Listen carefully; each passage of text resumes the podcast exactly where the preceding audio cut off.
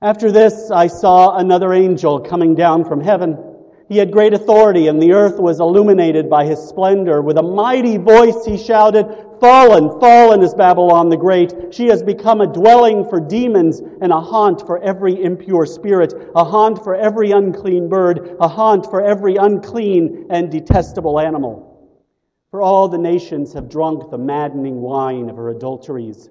The kings of the earth committed adultery with her and the merchants of the earth grew rich from her excessive luxuries. Then I heard another voice from heaven say, Come out of her, my people, so that you will not share in her sins, so that you will not receive any of her plagues, and her sins are piled up to her heaven, and God has remembered her crimes. Give back to her as she has given, pay her back double for what she has done. Pour her a double portion from her own cup. Give her as much torment and grief as the glory and luxury she gave herself.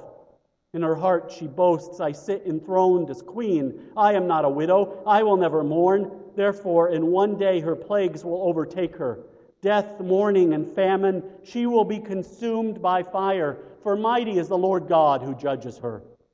When the kings of the earth who committed adultery with her and shared her luxury see the smoke of her burning, they will weep and mourn over her. Terrified at her torment, they will stand far off and cry, Woe, woe to you, great city, you mighty city of Babylon! In one hour your doom has come. The merchants of the earth will weep and mourn over her because no one buys their cargoes anymore. Cargoes of gold, silver, precious stones, and pearls, fine linen, purple, silk, and scarlet cloth, every sort of citron wood, and articles of every kind made of ivory, costly wood, bronze, iron, and marble, cargoes of cinnamon and spice, of incense, myrrh, and frankincense, of wine and olive oil, of fine flour and wheat, cattle and sheep, horses and carriages, and human beings sold as slaves. They will say, The fruit you longed for is gone from you. All your luxury and splendor have vanished, never to be recovered. The merchants who sold these things and gained their wealth from her will stand far off, terrified at her torment. They will weep and mourn and cry out, Woe, woe to you, great city, dressed in fine linen, purple and scarlet, and glittering with gold, precious stones, and pearls. In one hour, such great wealth has been brought to ruin. Every sea captain and all who travel by ship, the sailors and all who earn their living from the sea, will stand far off when they see the smoke of her burning, they will exclaim, Was there ever a city like this great city? They will throw dust on their heads and with weeping and mourning cry out, Woe, woe to you, great city, where all who had ships on the sea became rich through her wealth. In one hour she has been brought to ruin. Rejoice over her, you heavens. Rejoice, you people of God. Rejoice, apostles and prophets, for God has judged her with the judgment she imposed on you. This is the word of the Lord. Please be seated. Let's pray together. Lord Jesus, as was he once again spend time in your word, a word that is sometimes very hard to take. We pray, Lord, that we will receive it with joy. We will receive it with your grace. We will receive it in conviction and in love. Thank you, Lord, for your presence, your Holy Spirit's presence here in our midst. It's in Jesus' name we pray. Amen.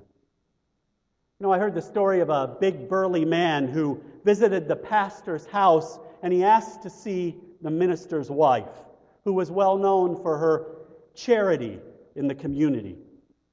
Madam, he said in a broken voice, I wish to draw your attention to the terrible plight of a poor family in this district.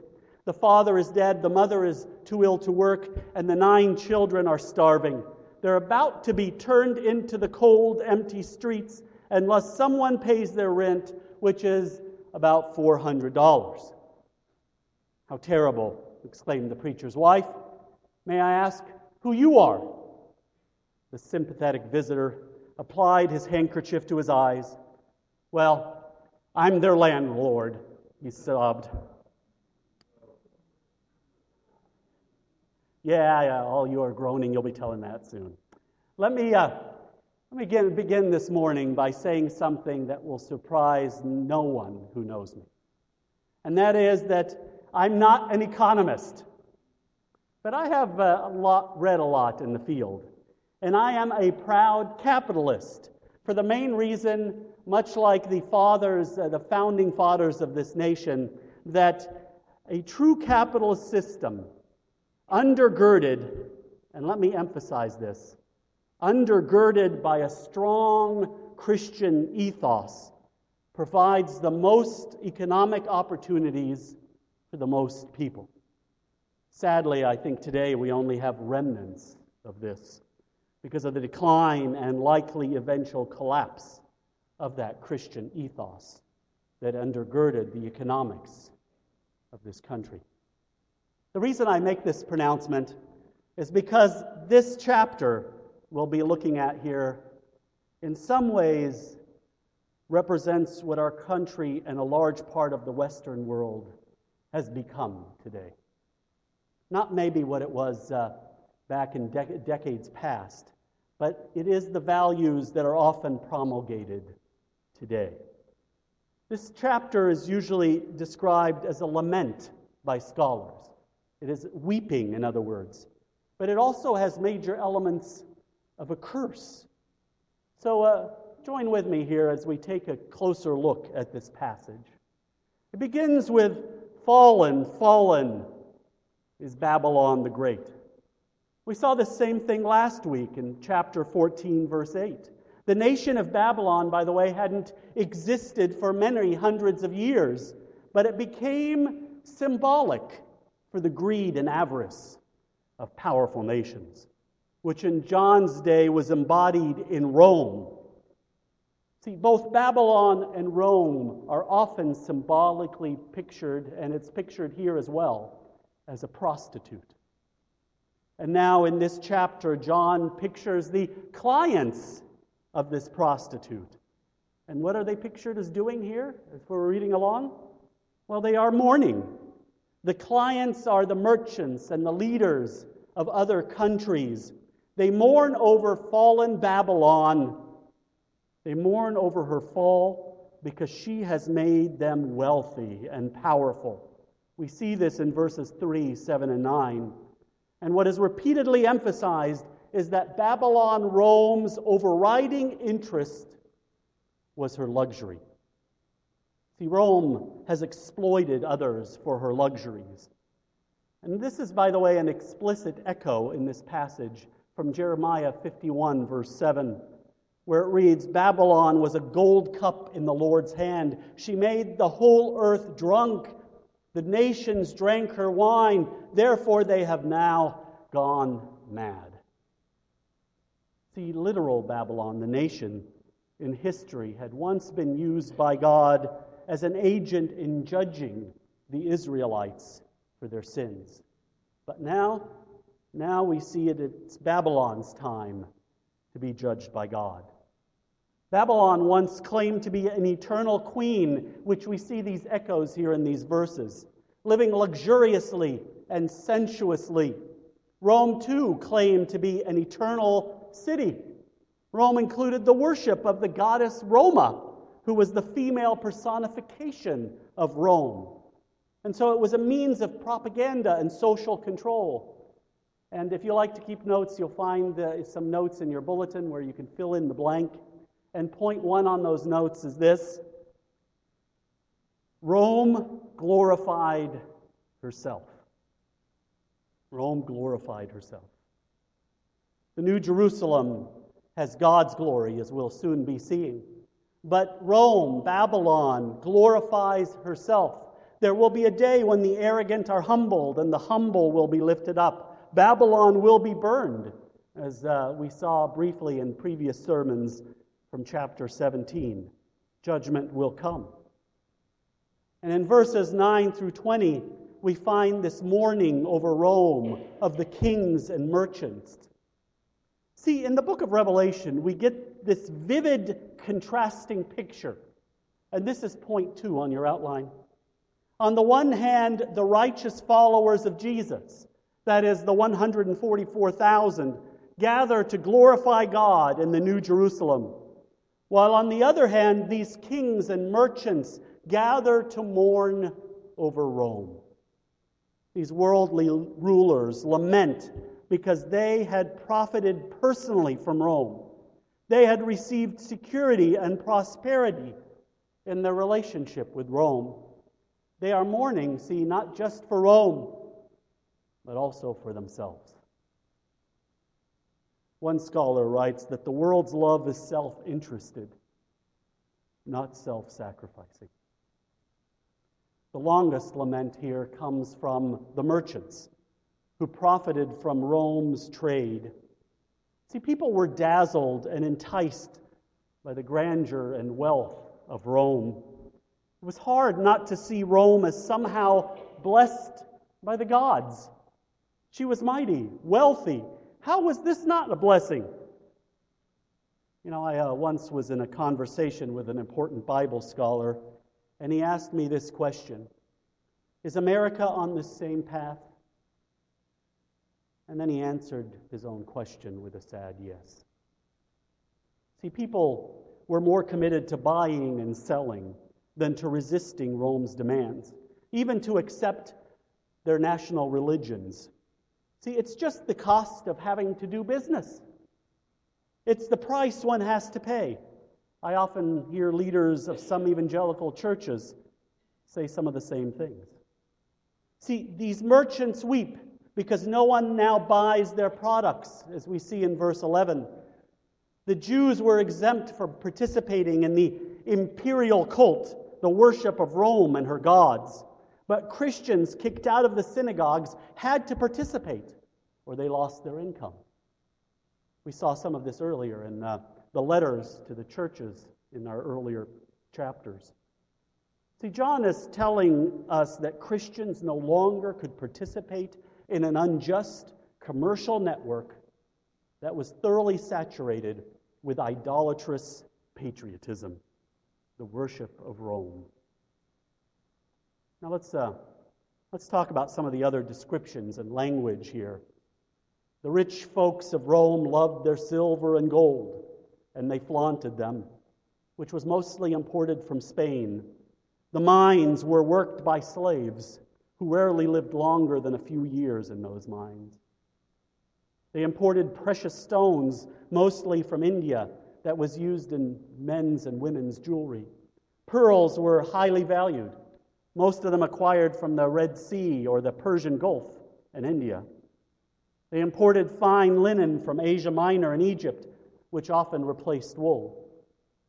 Purple, by the way, which is mentioned here, was the most valued as a significant uh, sign of affluence, which was imported from Tyre. Scarlet cloth was a symbol of luxury. They imported silk from China through the northwest Indian ports and through Parthia. Citron wood, fascinatingly, is mentioned here, which came from North African coast from Cyrene. But the supply was depleted by uh, John's time of this writing of the book of Revelation, so they had to travel to Morocco for this very rare wood. And tables made of citron wood were one of the most expensive fashions in imperial Rome. In fact, uh, some ancient histories indicate that the tables made of citron wood were sold for the same cost as a large mansion in those days. The ivory trade had nearly driven the Syrian elephant to extinction in John's time, and few elephants remained in North Africa. Rich Romans used it in table legs and to make idols. Other costly wood is referred to here, probably referring to maple, cedar, and cypress, all of which were used to make expensive luxury items. And the most famous bronze, which is mentioned here in the empire, was Corinthian bronze. The best iron was imported from the east. Romans imported marble from Africa, Egypt, and Greece, especially in use in palaces. Cinnamon, interestingly, is mentioned here. It came from Somalia in East Africa and was extremely expensive. Merchants would travel two year journeys to Zanzibar and Tanzania to get it. Incense was used for religious rituals and to perfume wealthy homes. Myrrh was imported from Yemen and Somalia. Frankincense was a luxury item from the South Arabia. See, Rome got its best wine from Sicily and Spain, and in John's day, the empire experienced a grain shortage along with a wine surplus because the wine trade was more profitable than grain. Fine flour became a luxury good, the best being imported from Africa. Africa and Egypt supplied most of Rome's wheat through the imperial grain fleet and thousands of ships run by merchants but controlled by the state. And much of this wheat came from taxes on the provinces, but it was distributed freely to Rome's inhabitants. So, not just the rich, but the whole populace of Rome survived only at the expense of the rest of the empire. And that's a quote from one of the histories. See, the prostitute Rome rode on the beast of imperial power. Horses were imported from Africa and Spain. And John ends his list here in the Greek as literally, they traded in the bodies and souls of men. Because in John's day, war didn't supply enough slaves, so they had to acquire them other ways. And many poor people in the empire discarded their babies that they felt that they couldn't raise while many of them ended up being eaten by birds and dogs, many were also rescued for slavery. After they had grown, Asia exported a large number of slaves to Rome through Ephesus. See, Babylon, Roman luxuries were often gained at the cost of oppression, enslavement, and the impoverishing of multitudes of people. See, Rome was the new Babylon. But there were and have been successive Babylons and Romes throughout history. As I told you back when we were looking at chapter 13, they are the beast from the sea. The beast which kill, is killed, ends, but then comes back to life, recurring throughout history. One Greek commentator summarized the message of this chapter this way Those who profit from the sins of others share in their judgment. And so, point three on your outline God warns us, the 144,000, his people, those who follow the Lamb who was slain before the foundation of the world, to come out of Babylon. This is a call to holiness. See, biblically, holiness is separation from the world to God. We are called to holiness, to be set apart, to be in the world, but not of the world. And we express that holiness when we're immersed in God's Word and in prayer. But it's also, we express that holiness when we turn down a better paying job because we believe God wanted us to work among the poor. See, coming out of her also means repudiating her values publicly and visibly. It means taking stands that might mean lost income or lost jobs or reputations or friends. See, early Christians were often martyred for these kinds of stands that they have taken. At its height, the West Indies slave trade employed 5,500 sailors and 160 ships, worth six million pounds of sterling a year. The slave trade was very profitable. But William Wilberforce and other evangelical Christians, acting out of Christian conviction, fought in Parliament until slavery was abolished throughout the British Empire. But how about today? Well, today, over 1 billion people subsist on the equivalent of less than $1 a day. And matters are only getting worse. And today, the slave trade looks a little different, but it's even in our own backyards. You know, it was revealed just this last week that approximately 800,000 children go missing in the United States every year, and many of them end up in the hands of sex traffickers and slavers because it's a very profitable market. Are we immune from Babylon in the Western world? Well, you decide. See, the Bible addresses Christians and finances in many ways, all of which uh, I can't get into in one sermon, nor should I. but rather this picture of the hoarding and greed and avarice of Babylon as end time judgment of the nations, their nations' political systems and ideologies that are opposed to God and to his people, should be a sobering one to us as Christians in one of the wealthiest, if not the wealthiest nation that history has ever known. It should give us pause to consider the meaning of wealth and the acquiring of wealth. It should give us pause to question our own values, our own lusts and desires for stuff. It should give us pause to ask, where is it really that I am placing my treasures? Is it truly in heaven? Or is it here on earth? Because I know that where my treasure is, there is my heart also. Statistics of Christian wealth and how much we spend on ourselves is statistically little different from non Christians. Is there something wrong with this? I think so. You know, I've been just as guilty as anyone else of desiring more and more financial security and accumulating more and more stuff. And I have to admit that when the newest iPhone was announced, I experienced great lust in my heart. This is point four, by the way, on your outline. Materialism is the crutch on which much of our society leans. And you and I aren't immune to it. God is so easily replaced as the center of worship with stuff.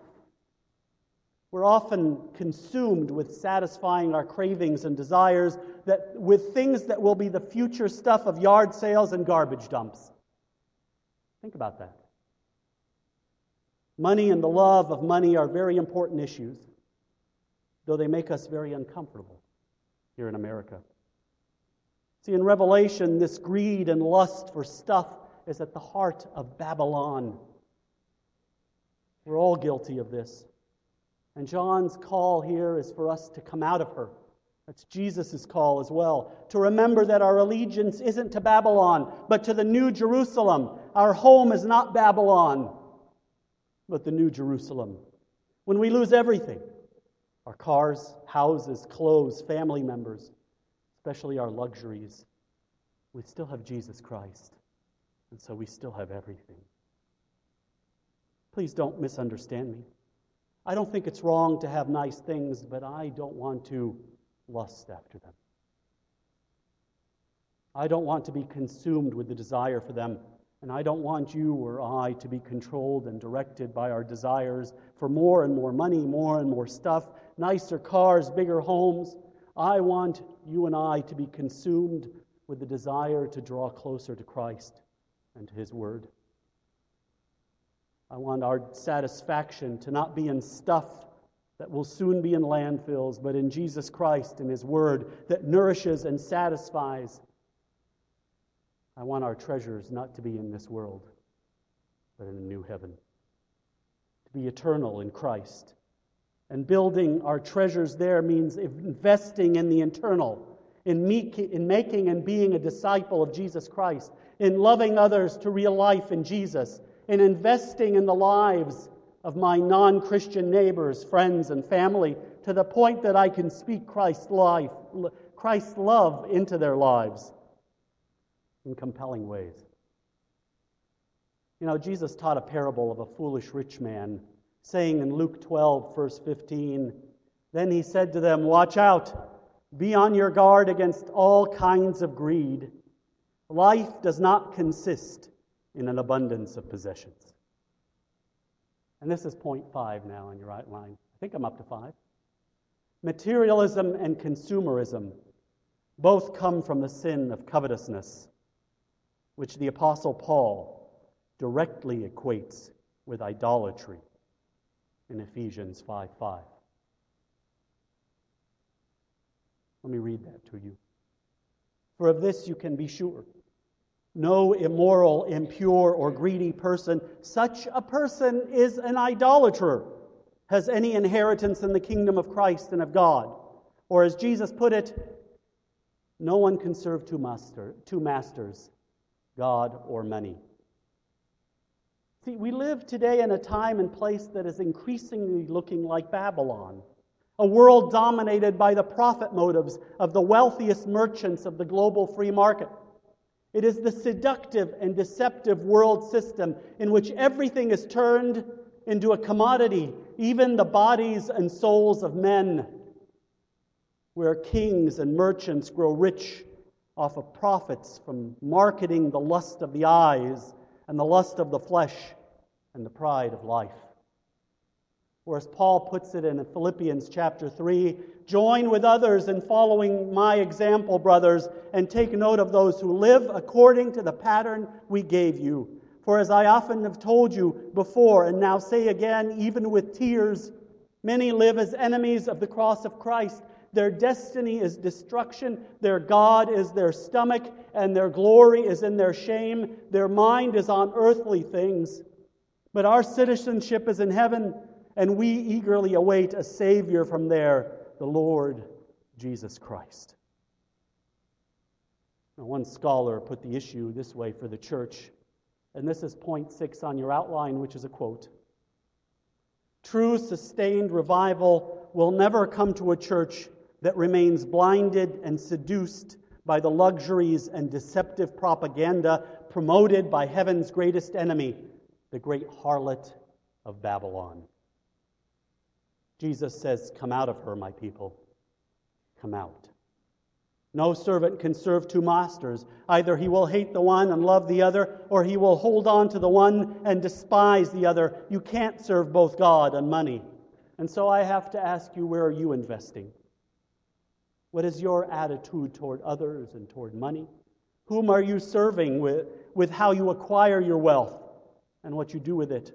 Are you serving others? Are you investing in God's kingdom? What really matters to you? Where is your treasure? How are you investing in eternity? Will your treasures eventually fill the landfills, or are they stored in heaven? Is your allegiance to Babylon or the New Jerusalem? Let me also say this without generosity, you cannot become spiritually mature. Some of you think that statement is a bit strong or even wrong. But let me suggest generosity is and always will be one of the genuine character traits of a follower of Jesus Christ. We have changed the standard of measurement of how people dress, sing, down, dance, shout, and operate in the gifts. But if you go back to the Bible, you discover that in Acts, the community around the church recognized the believers as followers of Christ by their generosity.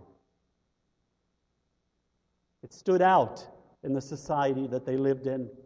In fact, they marveled at the generosity of the church the New Testament church had a culture of generosity that many of us have lost. Randy Alcorn said it like this If Christ is not Lord over our money and possessions, and I would add our time and talent, then he is not our Lord. See, Jesus understood and made it very clear that where our treasures are, our hearts would follow. If he doesn't have those things, then he doesn't have your heart. He teaches us in Matthew 25 that we're each given an allotment of talents. That is the concept of money, time, and abilities. And we are expected to develop those talents and then generously give back to the Master. I have never seen a mature Christian who is also not a mature steward. Giving is a part of growing in Christ. Let me close with just a personal illustration. Many uh, years back, uh, about 27 years ago now, Lynn and I were involved in an inner city church in Denver, Colorado, called Open Door Fellowship. It was a combined church that came from two ministries one that was working to reach the poor and homeless in Denver with the gospel of Jesus in tangible ways. And the other was a ministry that reached out to the disabled in Denver. They combined to form this vital church, which is still going strong today. I remember uh, talking to one of the pastors about the makeup of the church and how they received their support. He took me aside and told me that there were two members of the congregation who gave the bulk of their budget. They were men that earned a lot of money, but were entirely anonymous and lived very humble lives. And he told me that you could not pick them out in the congregation if you tried. They lived, very, they lived in very modest homes and old vehicles. He told me that one of those men once told him that when he earned $50,000 annually, he had learned to tithe, and so he was giving $5,000 to his church. But then, as his income grew substantially, he found himself still giving a tithe, but finding it more and more difficult to do so. Till one evening in prayer, he had a conversation with Jesus that went something like this Lord, it's hard for me to give so much money now that I'm making so much. The Lord responded, Were you ever in need when you were making 50,000 and giving 5? He answered no. He then told him this, which he never forgot and reflected, and was also much more reflective of the New Testament mandate of sacrificial giving, not tithing. He said, If you lived on the $45,000 per year I provided you very comfortably while trusting me, why do you believe you should live on so much more now? He then responded to Jesus by going back to living on the $45,000 a year annually and giving away the other 95% of his income.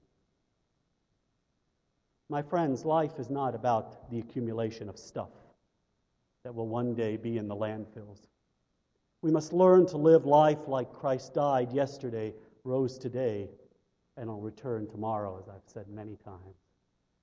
The urgency of the gospel must be our vision.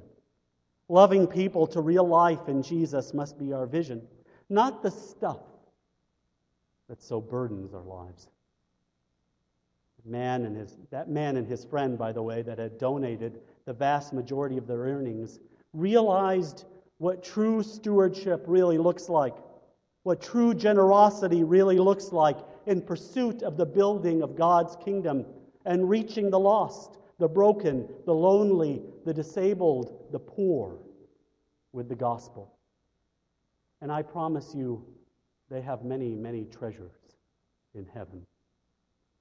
The values of this world are the exact opposite. This is foolishness to the world, but true, eternal, everlasting wisdom. Let's pray together.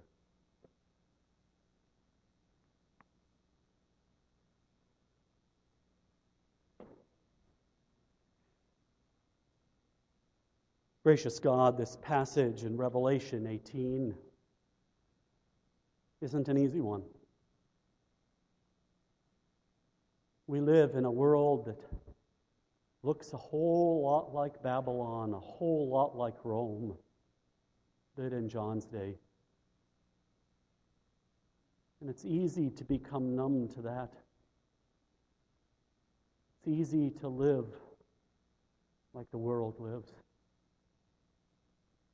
forget the calling to come out of her, to live humble lives, lives of generosity, lives that invest in eternal treasures, lives that invest into the lives of others who need to know the gospel. Lord Jesus, each and every one of us falls so far short of that calling. And so, Lord, we pray. We pray for your forgiveness and your empowerment that we might indeed respond to this calling upon our lives. I invite you now uh, to join with me in our corporate prayer of confession, which is in the inside back page of your bulletin. And as, uh, as we do so, I'm going to invite the elders and deacons who will be uh, uh, doing the communion to come on up here as, as we uh, pray this prayer together. Please join with me. Merciful Lord, We confess that with us there is an abundance of sin, but in you there is the fullness of righteousness and abundance of mercy.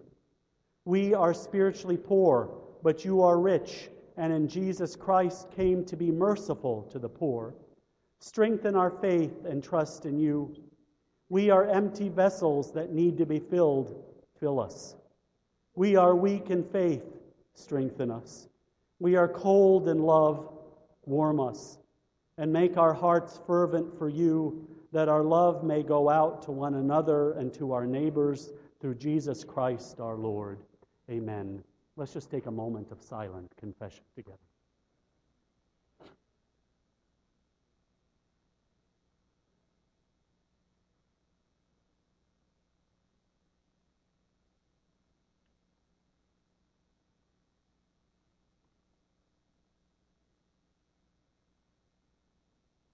Loving Father,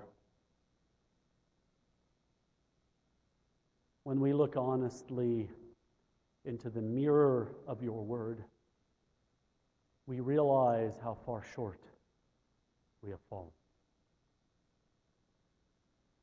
How much further we have to go. Lord Jesus, forgive us. Continue to bind our hearts to you. Continue to show us your abundant, abundant love that is wider than all our wanderings, that is deeper than the deepest ocean. Thank you, Lord, for your amazing love, your amazing forgiveness. It is in Jesus' name we pray. Amen. For on the night when Christ was betrayed, he took bread and he broke it. He said, Take and eat. This is my body broken for you. And in the same manner, he took the cup, saying, This cup represents the new covenant in my blood.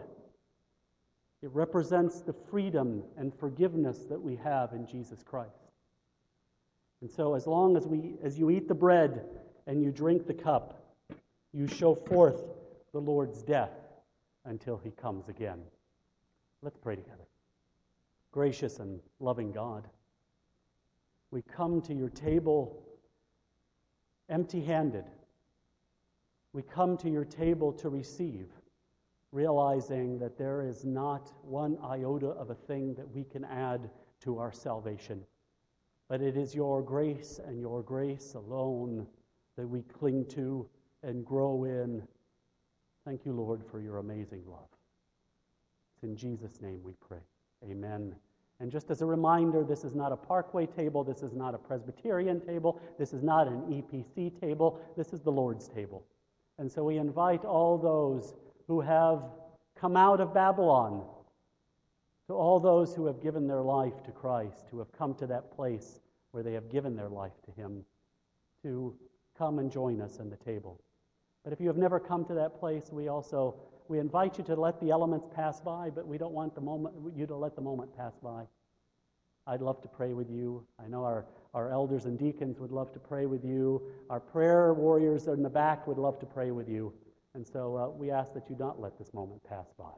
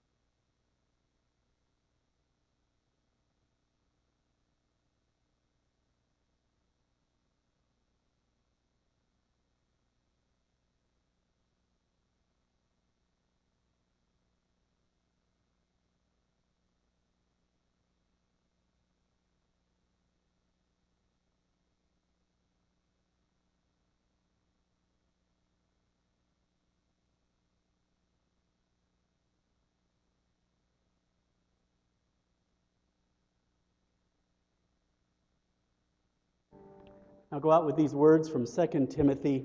Now may our Lord Jesus Christ Himself and God our Father, who loved us and gave us eternal comfort and good hope through grace, comfort your hearts and establish them in every good work and word. Go in His peace.